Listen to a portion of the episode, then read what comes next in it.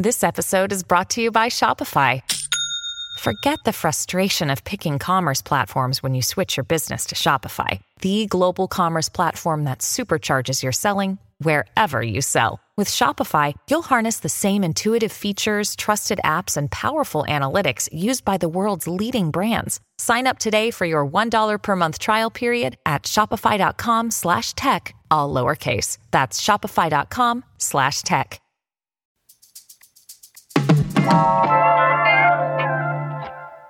TGIF, y'all. I don't know about you, but it's been a week, but it's Friday. So today on CityCast Las Vegas, we're talking about all the money the A's gave to our legislators, why a possible burner account inspired a lawsuit against CCSD soup Jesus Jara, and the resolutions we really, really hope our city tries to keep. It's Friday, January 19th. I'm Sonja Cho Swanson, and here's what Las Vegas is talking about.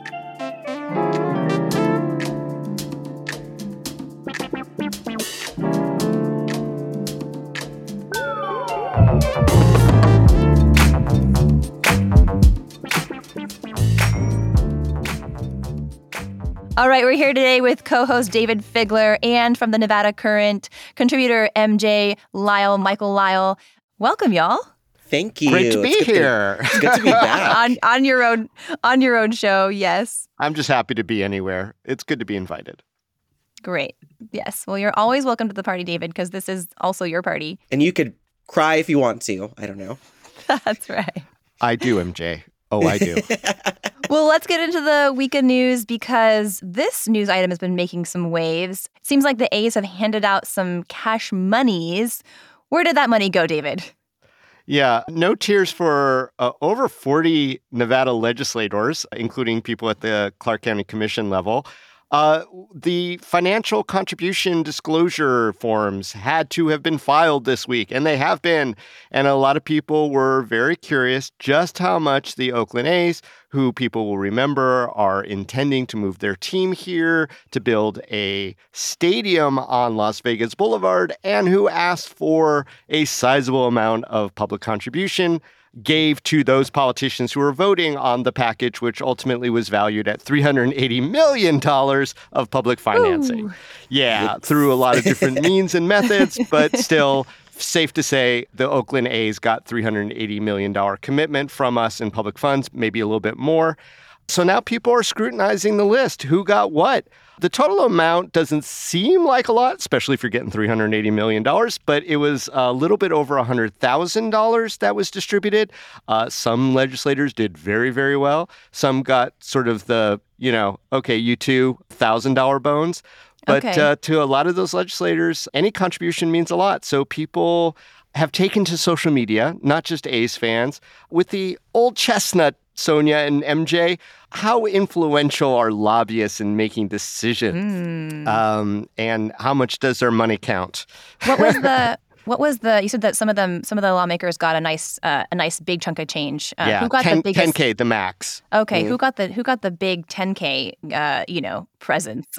So three of the seven county commissioners got uh, the big Santa present of 10 10,000 max out. I, don't understand the rhyme or reason for two of them, but okay. Uh, the other four didn't seem to get anything. And certainly the A's uh, hopes for public financing did in a lot of ways rely and uh, still rely on a lot of uh, help from the county, not just in financing uh, commitments, but also, you know, permitting and all the other stuff that goes with that. So they, the 10,000 went to Ross Miller, who's not even running for reelection. Interesting. It went to William McCurdy, and the final 10,000 went to Michael Naft. Interesting. And then in the legislature, there were two two that got 10,000 as well. And that was Senate Majority Leader Nicole Cannizzaro and Speaker of the Assembly Steve Yeager. So I think where it kind of gets spicy is, uh, you know, the lawmakers who were initially opposed to the A's funding package. Did any of those lawmakers get money that then perhaps swayed their vote in the next round? Like, is is there a sense of you know the impact that any of these donations made? MJ, did you see that one particular legislator got fairly trolled?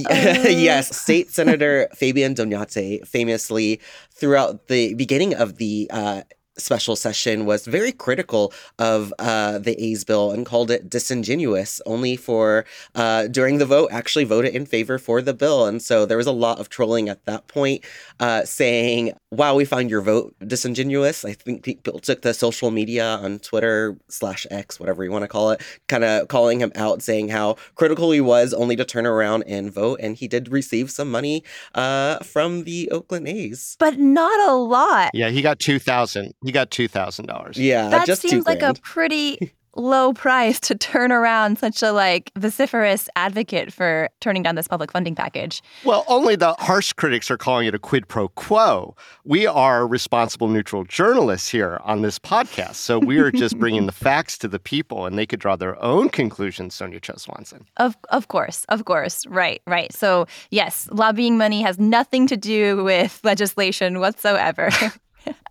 but listen, I, okay, just to throw a little wrench in the works here, this is just kind of like how politics works. This is nothing new. I mean, we just saw the news, you know, that came out on Thursday this week about the teachers union giving money to lawmakers. Did, y- did y'all see that? Yeah. In the Nevada Independent, three hundred and ten thousand dollars that went to four lawmakers before uh, some contract negotiations with CCSD. Maybe this is business as usual. I mean, didn't some lawmakers who voted no also get the donations? So basically zero effect.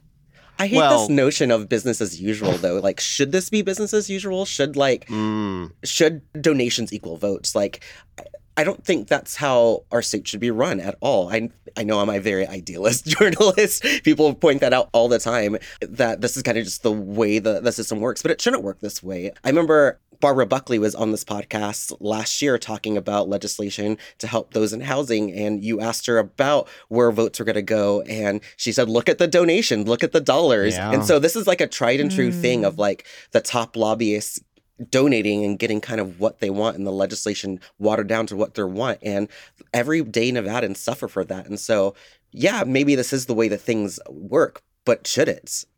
And is it? It's not working for the most people. Not to suggest anything is illegal, but what MJ says, I think, strikes at the heart of you know what our democratic system has become. Mm-hmm. Uh, and and Pay for just play, to- kind of. Yeah, well, you know, just to get those the the facts out so we can discuss it just a little bit more.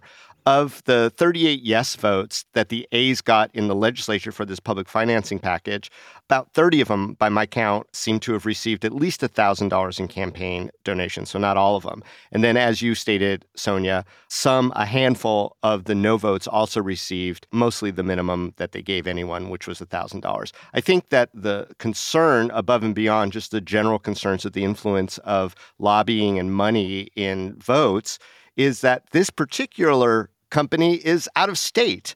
They're, uh, you know, a California entity, California people, and people elect Nevadans to do what's best for Nevada. And, you know, if, if there, anyone should be financing it, I think there's a lot of people who think it should just come from the Nevadans, even the Nevada businesses. But once outside businesses start their influence peddling, that it isn't always in the best interest of the state. It's, it's very, very interesting.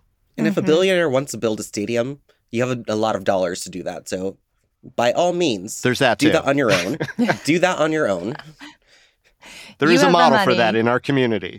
Right, right. That would be, of course, T-Mobile Stadium. So I think what's interesting about this to me is that I I don't feel like I've seen this level of public scrutiny on public finance contributions in a really long time. I mean, of course, these get filed every year, like the numbers come out, but the public outcry for for this particular issue about the A's feels particularly, I don't know, viral maybe. Do you guys get that sense too? I think people are just like dumbfounded that one of the worst baseball teams potentially coming here. I'm not a sports fan, but from what I told, what I've been told, one of the worst uh, baseball teams, particularly potentially coming here, and just us funding again another using public subsidies to fund like another billionaire's pet project, like. There was a lot of anger over this. Maybe there is a lot of support of the of- So of this too, but there's more. I, I see so much anger, especially right now, considering so many deficits that we have in social services. That's where I report on. Like I'm a social service and housing reporter, and there's so much deficit in that. And so for us to spend so much time and attention and a special session at that to That's to right, the special approve session. This. Yeah, it was a Yeah. special session that's happened, but to approve that and everything that goes behind this to make this happen when there's so many deficits, I think that's what's getting people so so angry right now. And Right. you have some aggrieved people who are very vocal, and not just A's fans, but the one of the two Clark County School District unions is really keeping this alive and saying, you know, this time it it should stick. We've done these, and look, we've all seen these political campaigns. Candidate X, my opponent, is in the pocket of big gaming or big, you know, and and these are fairly ubiquitous. I don't know that they they hit or that they land or that they change the needle for a lot of people, but this one does seem to really potentially have the legs and I think Hmm. legislators always have the option of turning money down. You could say I'm going to vote yes and I don't want your money because I don't want anyone to be able to accuse me of that. Uh, because people will always make those accusations whether this plays out in the next election cycle, which, you know, I, I think a lot of legislators bounce because they didn't want to deal with the, the next legislative cycle. Oh, so a lot of these people receive money. We might not even see them on the ballot anymore. Hmm. Well, I guess we'll see in the next uh, election cycle, uh, and when the ads start rolling in, we'll see how many of them mention the A's funding.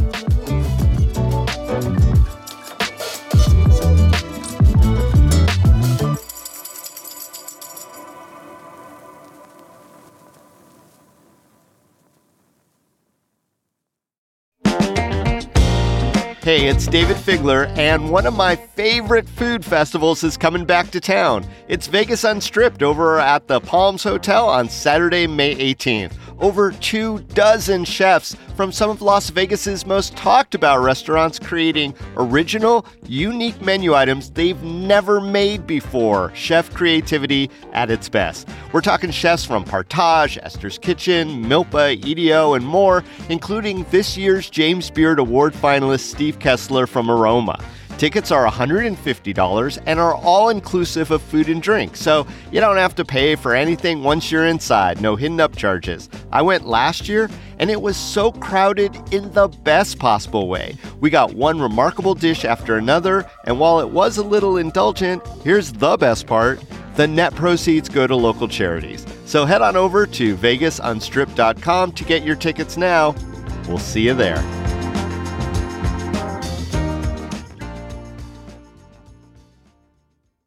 This episode is supported by FX's Clipped, the scandalous story of the 2014 Clippers owner's racist remarks captured on tape and heard around the world. The series charts the tape's impact on a dysfunctional basketball organization striving to win against their reputation as the most cursed team in the league. Starring Laurence Fishburne, Jacki Weaver, Cleopatra Coleman, and Ed O'Neill. FX's Clipped, streaming June 4th, only on Hulu. All right, let's go on to our next topic because CCSD is getting sued again.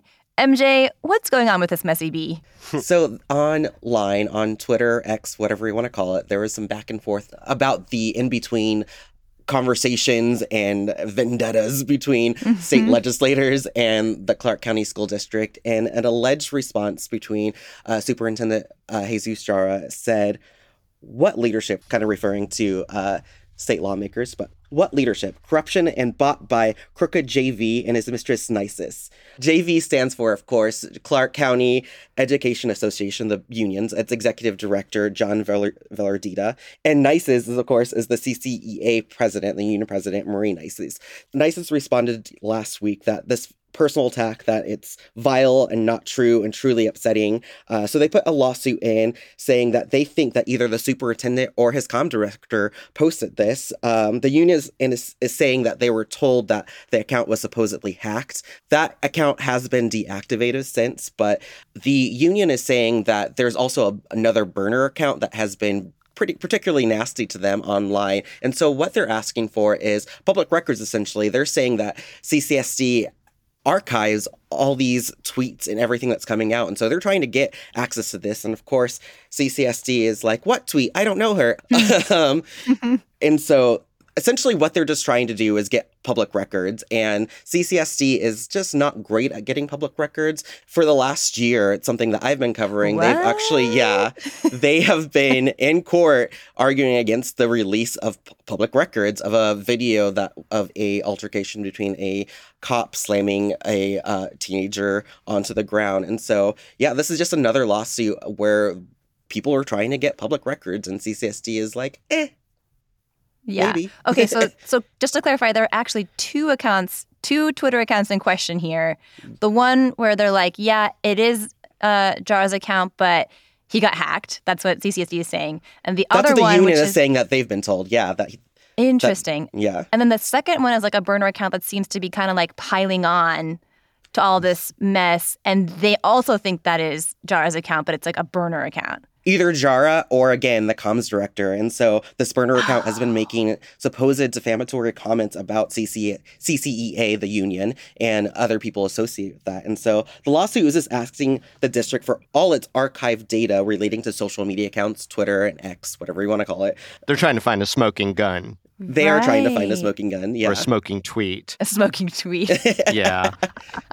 A- and, and and they really are kind of piggybacking everything on this one tweet that MJ just talked about, which you know essentially accused people of having an affair with each other, and I guess that would be the the main salacious part that they think is going to get people on their side, saying you know how vile and misogynistic that is, but also you know a, a side shot at how the Nevada state legislature is fairly rudderless and not not good leaders. Uh, it's all a lot of, I mean, you know, unironically, a lot of high school drama. It at is the high school level drama. Of the superintendent and the and the union. so and, and and look, not to let the union off the hook, they they push a, a lot as well. Uh, but they haven't yet been accused of having burner accounts, uh, you know, piling on stuff. So this is, uh, it's a sideshow, uh, in in my opinion, in a lot of ways. Uh, I think the school district has bigger fish to fry. I think the union has bigger fish to fry. But here you go. Okay, so this lawsuit, honestly, to me, just seems to hinge on the question of whether someone's personal Twitter account is considered public record. Because theoretically, Mm. his like Mm. right, his superintendent Twitter account is theoretically his personal Twitter account, although maybe the union is saying that it's not his personal account. So my question is, even if it is public record, does that tweet where he's accusing someone of having a, a mistress on his either personal or public account, isn't that just like freedom of speech? I will say that the union president made an, an interesting point that the tweet that tweeted this out, the handle has CCSD in it. And so the union president made the statement saying, Hey, I also have a separate account for my CCEA stuff. And so if you're going to post for like, your own personal things don't loop your organization into into the tweet as well Mm. Hmm. Sonja, it's almost like we didn't really think out social media ahead of time with the implications of free speech and the First Amendment and, and the law of defamation. I mean, if only there was a defamation case that was out in the public eye right now Hmm. uh, over horrible, horrible tweets that people send at each other. God. I mean, defamation God. is excluded from First Amendment. You can't defame people no matter what. Uh, you know, calling somebody a mistress, whatever, I, I think that arguably someone could say that that is defamation and a jury could find that. Public records is really interesting law. You know, there's Nevada Supreme Court case precedent that says, you know, legislators using their cell phones, their cell phones are open to public record requests, even their personal cell phones. Wow. Um, and so, you know, the lines as they're drawn are are sometimes wavy, sometimes solid, and yet I, I can't imagine that there isn't any HR or comms person out there who's not telling their people, "Don't tweet this shit. Don't do burner counts. What the hell are you thinking?" it just opens up all of it. Hmm. so yeah this right now at the this moment is not a defamation suit uh, Mhm. CCA is very much saying that this is not a defamation suit. What this is about solely is public records and getting access and just seeing who tweet who tweeted what, what did the tweet And say? to what Who's- end? and to what To- ends? yeah, And to what end is to try to bring down Jara. I mean, Mm. clearly, that's their motive here. Uh, yes. you know they might have higher principles that they're suggesting but i think that it would be disingenuous to not say that one of their prime motivations is to just get jara out as the superintendent what are you talking does about? They anyone have such a great that? relationship. It's been smooth sailing for the last year. Totally smooth sailing. It's totally smooth sailing. Okay, so all right, let's get down to it. Do we think Jara actually sent the tweet, or was he actually hacked? Do y'all want to put your uh, put your bets in the bowl here? I, I don't know, you know, because I I went down the rabbit hole of that forensic file uh, Twitter account that went through every tweet and had arrows and circles. It was like an FBI whiteboard. And Uh-huh. it made a pretty compelling case that Jesus Jara may very well be carrying around a burner account Oh, and may have forgotten to switch back over. Mm. gotcha. We'll uh, we'll link to that uh, tweet thread uh, in the show notes. By the way, if anybody wants to go down the same rabbit hole. Ugh, it was a lot. MJ, are you you have uh you have your speculation? I actually do not have my speculations. Um, I will be quite honest. Like, I don't know. Like, I'm gonna let the lawsuit, you know, play out in court over a course of a year as they go back and forth. And CCSD uh, contracts an outside counsel to fight this in court, um, as they Yeah. typically do. What about you, Sonja? Ooh, uh, I'm leaning towards you, Dayvid, because I also saw I also saw that same uh, tweet thread. But the thing I just actually want the most is I just want all of this stuff to come to light. I cannot wait for this case to to move through the courts and then and then see kind of what's behind the Twitter veil. I'm I'm dying to know. And this is just maybe the journalist in me, but I'm like, let it all out, put it in the sunshine. I just side, sideshow, sideshow, sideshow. I wish everyone could move on and just focus on what's Oh. important for our kids and our teachers. Oh, Dayvid, here for the Here, real, here. here for the real stuff. Okay, fair. But sometimes a side of messy drama is fun too. I know, but if all you have is messy drama, which is feels like that's all it's been, messy drama. Like at some point, I guess I'm not a Real Housewives person, and so if I were, maybe I just would revel in the fact that it's com- continued messy drama. But like, I'm over it. Like going back to what I said in the last segment, the real like, superintendents of Clark County on Bravo. Oh, I guess it wouldn't be on. Bravo. It would be like on. Um, I guess They it'd be on C-SPAN. how about on CityCast? It could be a uh, a, A podcast spin-off? version. Yeah, spinoff. Our weekend spinoff. I love it. I love it.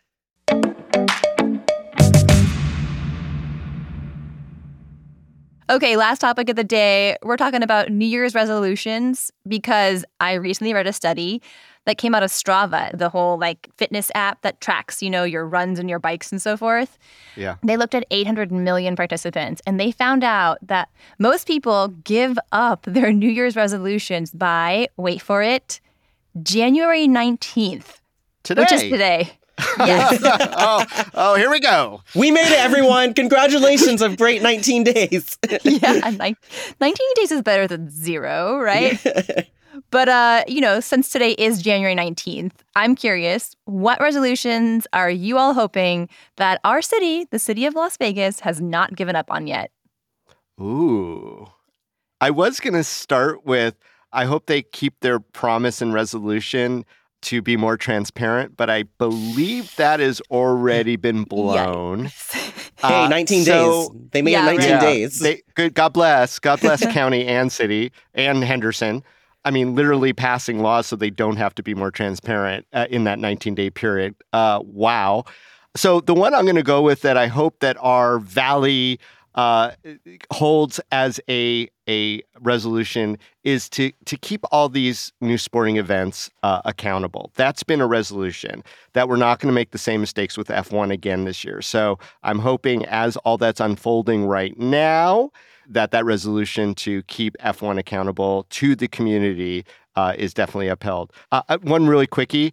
Uh, there was funny because F1 announced their the new hours for the uh, Grand Prix for next for, Oh, for this yeah. year, right? Uh huh. And then County Commissioner Chair Tick Segerblom slapped back and tweeted out, uh, "That's interesting. We haven't even given them their permits yet." Ooh. Yeah, so Oh. that Spicy. accountability, I, I, I'm, I'm hoping and praying uh, that that resolution gets kept. And that was not from a burner account.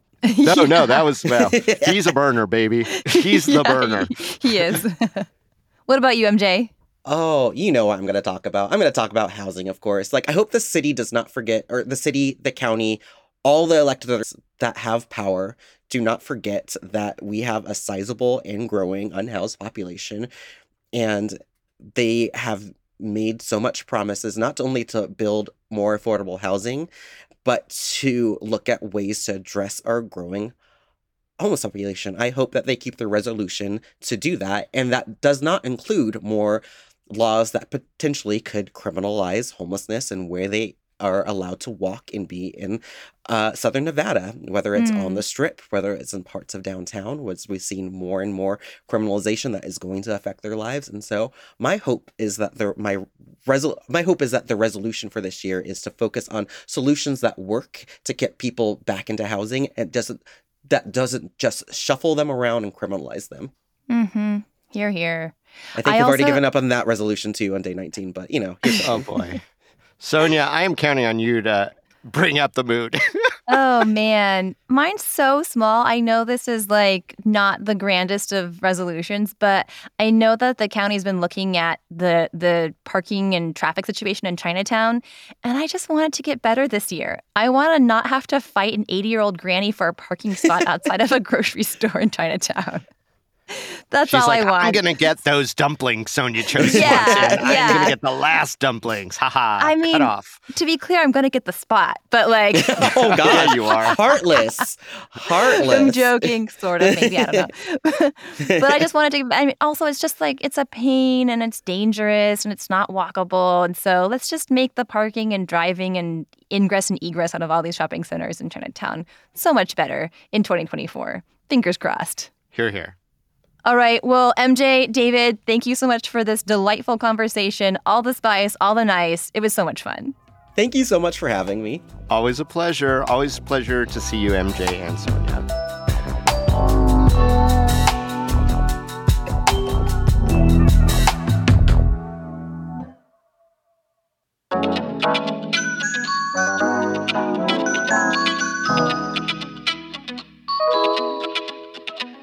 That's all for today here on CityCast Las Vegas. I'm executive producer Sonja Cho Swanson. Our producer is Layla Mohammed, and our roving producer this week was Lizzie Goldsmith. Our newsletter editor is Scott Dickensheets, and our hosts are Dayvid Figler and Sarah Lohman. Music is by OG Moose, Epidemic Sound, and All the Kimonos. We record this show on the traditional homelands of the Nuwuvi, the Southern Paiute people. If you enjoyed the show, and I know you did, go tell a friend.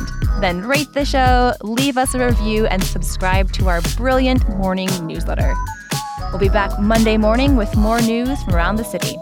Take care.